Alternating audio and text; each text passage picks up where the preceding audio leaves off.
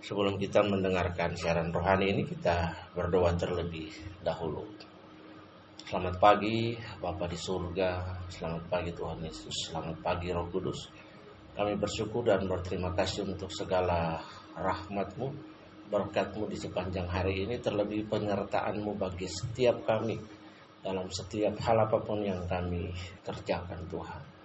Sebelum kami melakukan aktivitas, kami akan mendengarkan kebenaran firman Tuhan karena kami percaya bahwa iman timbul oleh pendengaran dan pendengaran akan firman Tuhan dan terlebih firman itu akan menolong kami sepanjang hari ini. Di dalam nama Tuhan Yesus kami sudah berdoa dan mengucap syukur. Haleluya. Amin. Nah sahabat yang diberkati oleh Tuhan Yesus hari ini kita akan belajar sama-sama tentang pengharapan di dalam Kristus Yesus. Nah sahabat yang diberkati oleh Tuhan, Bapak Ibu Saudara-saudara yang dirahmati dan diberkati, saya ingin mengajukan kepada kita sebuah pertanyaan untuk kita renungkan dan kemudian kita akan menemukan jawaban dan di dalam renungan kita di hari ini.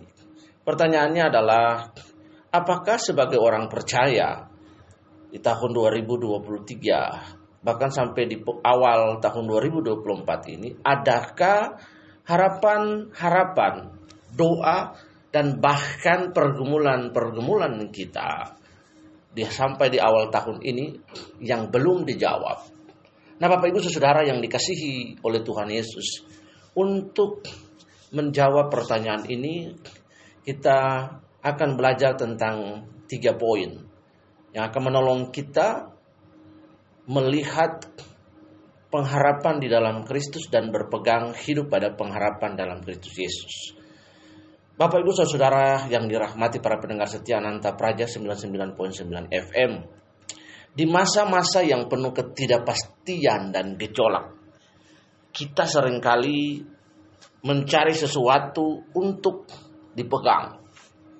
Hari ini kitab Ibrani mengundang kita untuk mempertimbangkan konsep pengharapan sebagai sau yang kuat, sebagai jangkar yang kuat bagi jiwa kita. Pengharapan kita bukanlah pada hal-hal yang bersifat fana atau bios, tetapi pada sifat Kristus Yesus yang tidak berubah. Sekali lagi Bapak Ibu Saudara yang dirahmati oleh kasih karunia. Pengharapan kita bukanlah terletak pada hal-hal yang fana, tetapi pada sifat Yesus Kristus yang tidak berubah. Ada sebuah lagu yang baik sekali. Saya menyanyikan lagu ini ketika ibadah akhir tahun tanggal 31 Desember 2023 sebagai sebuah afirmasi akan sifat Kristus Yesus yang tidak berubah.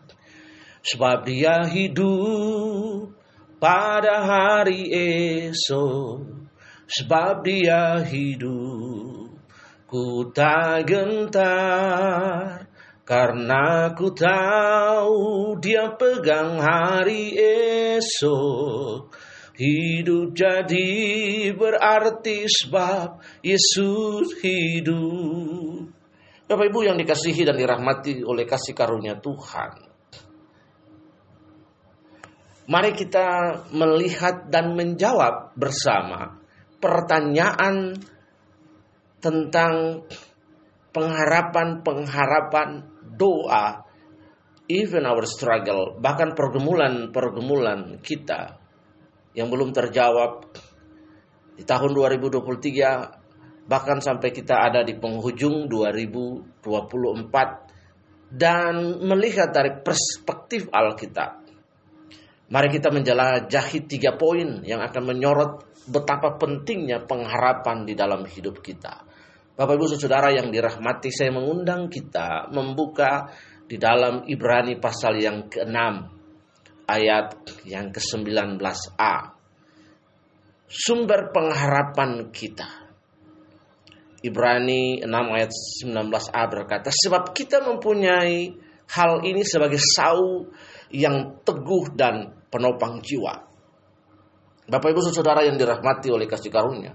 Pengharapan kita tidak didasarkan pada angan-angan atau sebuah keadaan yang sementara. Ya, sering kali orang halunisasi, halu kepada hal-hal yang sementara. Yang sementara itu akan lenyap, tetapi yang kekal itu adalah pengharapan dalam Kristus. Karena itu pengharapan kita didasarkan pada karakter dan janji-janji Allah. Ketika kita mengenal Kristus, ketika kita punya encounter with the personality of God, encounter with the character of God, encounter with the promises of God that we read basically on Bible. Maka Bapak Ibu yang dikasihi Tuhan, Alkitab meyakinkan kita pada janji dan karakter Allah. Alkitab meyakinkan kita bahwa kita memiliki sau yang teguh yang menaungi jiwa kita. Jangkar ini adalah Yesus Kristus sendiri. Dia adalah fondasi yang tidak berubah di mana pengharapan kita diikat dengan amat. Jadi pertanyaan-pertanyaan Bapak Ibu yang dikasih oleh Tuhan, saya sudah berharap, saya sudah berdoa dari tahun 2023 sampai 2024 ini Bapak Ibu yang dikasih oleh Tuhan. Bahwa pengharapan kita harus tertuju kepada pribadi Tuhan Yesus Kristus akan karakternya, akan janjinya Bapak Ibu. Dia tidak berubah baik kemarin, hari ini, bahkan sampai kekekalan nanti Bapak Ibu yang dikasih Tuhan. Jadi terus berharap dan melihat karakter dan janji pribadi Yesus. Allah selalu menjawab doa-doa kita Bapak Ibu. Even dia berkata ya kepada harapan doa dan pergumulan kita. Dan terkadang juga Allah tidak menjawab, bukan tidak menjawab doa kita, tidak adalah jawaban doa. Tidak juga adalah sebuah jawaban doa. Dan sering kali ada delay dalam hidup ini, ada penundaan dalam hidup ini. Karena itu kita harus berurusan dengan diri kita. Bapak Ibu yang dikasihi oleh Tuhan kembali lagi melihat janji Allah, kembali lagi memperbarui komitmen kita di hadapan Tuhan, kembali lagi menelisik pribadi Kristus, janjinya, sifat dan karakter-karakternya. Yang kedua Bapak Ibu yang dikasihi oleh Tuhan Yesus kepastian dari pengharapan kita dalam Ibrani 6 ayat 19b ini. Suatu pengharapan yang masuk dalam tempat yang tersembunyi di balik tirai. Bapak Ibu boleh membuka Ibrani 6 ayat 19b. Suatu pengharapan yang masuk ke dalam tempat yang tersembunyi di balik tirai. Pengharapan yang kita miliki di dalam Yesus bukanlah pengharapan yang tidak pasti atau spekulatif Nah ini yang penting Bapak Ibu, saudara-saudara yang dirahmati oleh kasih karunia sidang pendengar Ananta Praja Suara yang diberkati Tuhan di 15 Januari 2024 ini. Kita tidak boleh berspekulatif, Bapak Ibu. Pengharapan Tuhan adalah pengharapan yang pasti. Tidak berubah, tidak pernah berubah oleh kondisi apa pun. Manusia dapat berubah kapan saja janjinya dapat berubah kapan saja. Karakternya bisa berubah kapan saja, sifatnya dapat berubah kapan saja, spekulatif. Tetapi pengharapan yang kita miliki di dalam Tuhan adalah pengharapan yang pasti. Ini adalah pengharapan yang telah direalisasikan melalui karya pengorbanannya di atas kayu salib. Bapak Ibu, frasa di balik tirai mengacu pada tempat kudus yang paling dalam dari bait suci yang melambangkan presence of God atau kehadiran Tuhan melalui Yesus Kristus. Pengharapan kita telah masuk ke dalam hadirat Allah, meyakinkan kita akan kepastiannya. Pengharapan kita tidak didasarkan pada usaha manusia atau pencapaian duniawi, tetapi pada karya paripurna completeness of Jesus Christ. Karena itu Bapak Ibu Saudara yang dikasih Tuhan, kita harus melihat kepada siapa kita berharap dan sosok pribadi yang kepadanya kita berharap adalah Yesus Kristus Tuhan. He is God. He is still God. He will come again as a king. Bapak Ibu yang dikasih Tuhan. Dan pengharapan itu tidak berubah. Sebab Yesus adalah ya dan amin. Teruslah berharap kepada Tuhan. Teruslah berharap melihat kepada pengharapan yang telah paripurna di dalam Kristus Yesus Tuhan kita Bapak Ibu. Teruslah berharap Sebab jika engkau tidak punya harapan, maka kita sudah almarhum ketika kita di dunia. Orang-orang yang tetap hidup, yang tetap kuat adalah orang-orang yang memiliki pengharapan. There's a three point in the faith of Christianity adalah iman, pengharapan dan kasih Bapak Ibu. Dan di dalamnya poin yang kedua adalah pengharapan. Karena itu setiap orang harus mempunyai harapan. Manusia hidup harus mempunyai harapan, optimisme. Dan optimisme dan harapan itu dibangun, diletakkan pada sosok Kristus Yesus yang menjadi paripurna dari seluruh pengharapan kita. Bapak Ibu yang dikasihi oleh Tuhan Yesus. Baik, mari kita melihat poin yang ketiga ini untuk menjawab pertanyaan kita di awal khotbah tadi Bapak Ibu yang dikasihi oleh Tuhan. Poin yang ketiga dapat kita lihat dari Ibrani 6 ayat 19c. Di mana Yesus telah pergi sebagai pelopor bagi kita. Stabilitas dari pengharapan kita. Poin yang ketiga adalah stabilitas dari pengharapan kita. Bapak Ibu Saudara, sidang pendengar yang setia dan diberkati dirahmati oleh kasih karunia Kristus. Yesus telah mendahului kita, membuka jalan bagi pengharapan kita untuk menjadi aman dan tak tergoyahkan sebagai pendahulu kita. Dia telah menaklukkan dosa dan maut, memastikan kemenangan akhir kita. Pengharapan kita tidak rapuh atau mudah terombang-ambing oleh keadaan hidup. Setiap Senin ketika saya menyampaikan firman Tuhan di siaran rohani ini dan juga dengan teman-teman yang lain, pendeta Nengah, pendeta Lina, pendeta Wayan, pendeta Jessico dan lain sebagainya. Selalu saja diputar di awal sebelum kita berbicara menyampaikan renungan sebuah lagu di tengah ombak. Di tengah ombak dan arus pencobaan hampir tenggelam. Bapak Ibu yang dikasihi oleh Tuhan, lagu ini menghantar kita untuk memiliki sebuah pengharapan bahwa sekalipun dalam perjalanan mengarungi laut kehidupan, perahu kehidupan kita sepertinya terombang-ambing, tetap memiliki pengharapan di dalam Tuhan. Ketika kita membaca firman Tuhan, murid-murid sepertinya kehilangan pengharapan di dalam Tuhan. Tapi Tuhan bangkit dan meneguhkan iman mereka untuk melihat janjinya, untuk melihat sosok, karakter, dan pribadinya. Dia berdiri di tengah badai. Mereka punya harapan di tengah-tengah badai pergumulan hidup di tengah-tengah bencana yang mengancam mereka angin ribut topan dan dapat mencelakai mereka kapan setiap saat. Mereka begitu ketakutan. Tapi Yesus berdiri dan meyakinkan mereka. Dan dia berkata kepada badai kehidupan itu, jangan takut, diam, tenanglah. Karena itu mari di tengah-tengah berbagai pergumulan hidup dan sepertinya harapan kita kita mungkin berkata, ah, tidak bisa. Sudah sampai sini. Kapan Tuhan menjawab doa saya? Teruslah berharap kepada Tuhan. Sebab harapanmu tidak akan pernah sia-sia. Bapak Ibu yang dikasihi oleh Tuhan. Yesuslah pengharapan kita yang tidak rapuh atau mudah terombang-ambing oleh keadaan hidup. Pengharapan kita tertambat pada sifat Kristus yang tidak tergoyahkan. Sebab dia hidup ada hari esok. Sebab dia hidup, ku tak gentar. Karena ku tahu dia pegang hari esok hidup jadi berarti sebab dia hidup. Bapak Ibu yang dikasih oleh Tuhan. Pengharapan kita tertambat pada sifat Yesus yang tidak tergoyahkan. Yang telah mengalami kemenangan gilang gemilang atas berbagai rintangan dosa dan kematian di dalam dia kita menemukan stabilitas kedamaian dan keyakinan kokoh. Karena mengetahui bahwa dia memimpin kita dan tidak pernah akan meninggalkan kita. Saya senang dengan sebuah lagu dan sering kali saya nyanyikan lagu ini di dalam ibadah. Baik ibadah keluarga, ibadah minggu dan pelayanan-pelayanan yang dipercayakan kepada saya. Sebuah lagu yang baik sekali dari pendeta Ade Manhutu. Yesuslah jawaban bagi dunia. Tak satu pun yang dapat melebihi dia. Yesuslah jawaban bagi dunia. Pemimpin dan penolong dalam kehidupan. Bapak Ibu yang dikasihi oleh Tuhan Ketika kita ketiga poin ini menjawab pertanyaan kita di awal tadi bahwa Bapak Ibu yang dikasih Tuhan Yesus adalah pribadi yang tidak pernah berubah.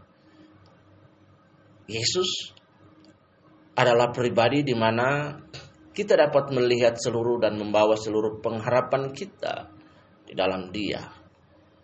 Dan di dalam Yesus tidak pernah ada pengharapan yang spekulatif Bapak Ibu. Tetapi sesuatu yang pasti, ya dan amin. Dan di dalam Kristus kita menemukan stabilitas kedamaian, keyakinan yang kokoh. Karena kita mengetahui. Because we know He lead us. Dan tidak pernah meninggalkan kita. Bapak Ibu yang dikasih oleh Tuhan Yesus yang suka sepak bola, ada sebuah klub di Inggris yang bernama Liverpool. Ada beberapa sejarah, beberapa sejarah, beberapa klub sepak bola ini di dalam sejarah sepak bola olahraga diceritakan bahwa grup-grup sepak bola yang di Inggris beberapa di antaranya itu dimulai dengan pelayanan-pelayanan gereja dan dimulai oleh gereja.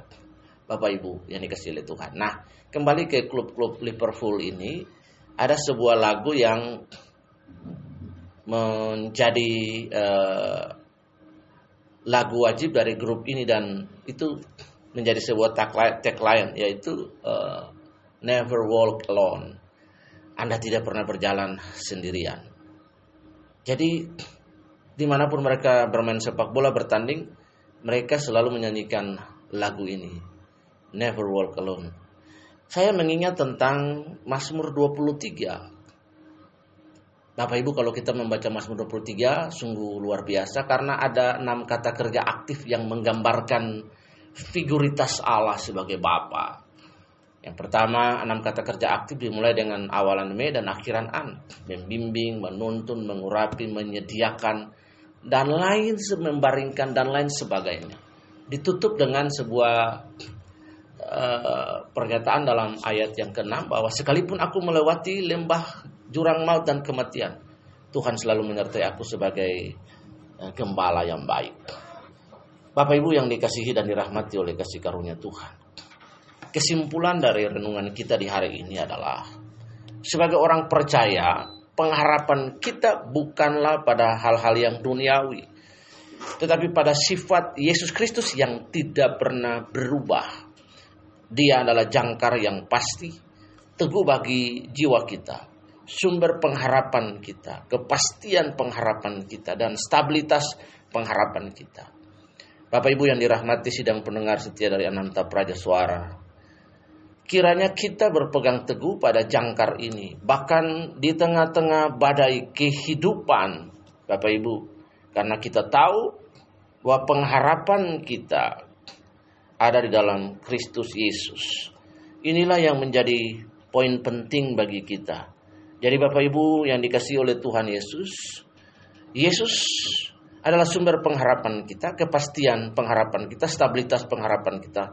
Kiranya kita berpegang teguh pada jangkar ini, bahkan di tengah-tengah badai kehidupan, karena kita tahu bahwa pengharapan kita di dalam Tuhan tidak pernah sia-sia. Teruslah berharap, yakinkan diri kita. Bahkan saya meyakinkan kita untuk berpegang pada perkataan-perkataan Alkitab ini yang memberi hidup bagi kita. Teruslah berharap karena harapanmu tidak pernah sia-sia. Mari kita tunduk kepala dan kita berdoa. Bapa di surga kami berdoa dan mengucap syukur. Pagi hari ini kami memberkati seluruh umatmu yang mendengarkan siaran ini. Kami berdoa biarlah mereka diberkati, pekerjaan-pekerjaan mereka diberkati, rumah tangga dan keluarga mereka diberkati di dalam nama Tuhan apa pun yang mereka lakukan. Tuhan yakinkan mereka bahwa mereka memiliki pengharapan kepada sosok pribadi Yesus yang tidak berubah. Terima kasih Tuhan. Berkati aktivitas mereka sepanjang hari ini di kota ini. Kami berdoa memberkati gereja Tuhan di kota ini biar menjadi berkat, menjadi pancaran kasih-Mu bagi masyarakat yang ada di Jembrana bukan saja menyatakan kasih kepada sesama, tapi juga menyatakan kasih kepada orang lain Tuhan. Terima kasih sehingga membawa santi, membawa damai bagi kota ini. Bapak di surga, kami membawa pemerintahan Kabupaten Jembrana. Kami mendoakan Bupati kami, Bapak Inenga Tambah, dan Bapak Krishna, Tuhan sebagai Wakil Bupati, Forum Pemimpin Daerah, memberkati Ibu Kajari, memberkati Pak Kapolres, memberkati Pak Dandim, Ketua Pengadilan, memberkati Tuhan ke kepala-kepala perangkat SKPD yang ada. Tuhan memberkati seluruh ASN yang ada. Bapak memberkati kota ini. Kebijakan-kebijakan publik yang diambil untuk kemajuan bahkan kemakmuran Jembrana Tuhan berikan kepada bupati kami berikan kesehatan Tuhan dan kami berdoa Tuhan supaya kota yang kabupaten yang kecil ini Tuhan Engkau membuka peluang ekonomi dan bisnis supaya kota ini bertambah maju Tuhan datangkan Tuhan para pebisnis-pebisnis kelas kakap bahkan internasional untuk membangun di kota ini sehingga geliat ekonomi di kota ini semakin bertumbuh memberkati keanekaragaman kota ini menjadi Little Indonesia. Tuhan memberkati Jemberana dari Tuhan perbatasan Pekutatan sampai di Gilimanuk. Memberkati lima kecamatan Bapak, sembilan kelurahan dan 42 desa lebih engkau memberkati di dalam nama Tuhan Yesus. Kami berdoa menjelang pemilu di kota ini Tuhan, biarlah aman di dalam nama Yesus. Memberkati aparat yang menjaga keamanan. Penyelenggara pemilu, Panwaslu dan Bawaslu engkau memberkati. Semua TPS-TPS yang ada engkau memberkati dalam nama Yesus. Kami berdoa, Tuhan memberkati Pulau Bali, memberkati PJS, Gubernur Bali, Engkau memberkati Tuhan. Memberkati Bupati 8 Kabupaten, satu kota Madia, Tuhan memberkati pulau ini. Memberkati Bali di dalam nama Tuhan Yesus. Kami memberkati pemerintah Republik Indonesia, memberkati Bapak Presiden Joko Widodo, Tuhan tolong di masa-masa transisi, Tuhan tolong dan Tuhan berkati sampai pemilu diselenggarakan dengan baik. Sehingga ada transisi kekuasaan dengan baik. Semua hal yang ingin merusak Tuhan penyelenggara pemilu kami tolak, kami patahkan, kami hancurkan dalam nama Yesus berkati TNI Polri yang berjaga-jaga sehingga Indonesia tetap aman dan damai di dalam nama Tuhan Yesus. Bapak terima kasih untuk kerja keras dari Pak Putu dan rekan-rekan sehingga informasi-informasi dari Kabupaten Jembrana ini dapat sampai kepada masyarakat dengan baik lewat radio ini bahkan media digital. Kami berdoa memberkati mereka, rumah tangga, keluarga, kerahayuan, kerajinan kepada mereka, kesehatan, kepada mereka semua Tuhan. Radio ini semakin diberkati di dalam nama Tuhan Yesus. Kami berdoa dan mengucap syukur. Bapak Ibu umat yang diberkati angkat tangan dan kita terima berkat Tuhan. Kasih karunia Allah yang jauh melampaui segala roh akal dan pikiran menolong dan memberkati kami sepanjang hari ini. Allah menghadapkan wajahnya kepada kami. Menyinari kami dengan wajahnya dan memberikan kami damai sejahtera yang jauh melampaui segala roh akal dan pikiran. Kasih karunia dihadapkan kepada setiap kami, yaitu kemampuan, kesanggupan, dan kekuatan Allah supaya kami mampu dan dapat melakukan apa yang sebelumnya tidak dapat. Menjadi mampu, menjadi dapat, menjadi bisa karena Tuhan Yesus. Kami sudah berdoa dan menerima berkatmu. Haleluya. Sama-sama kita berkata, Amin. Tuhan Yesus memberkati. Sampai jumpa pada siaran berikutnya. Besar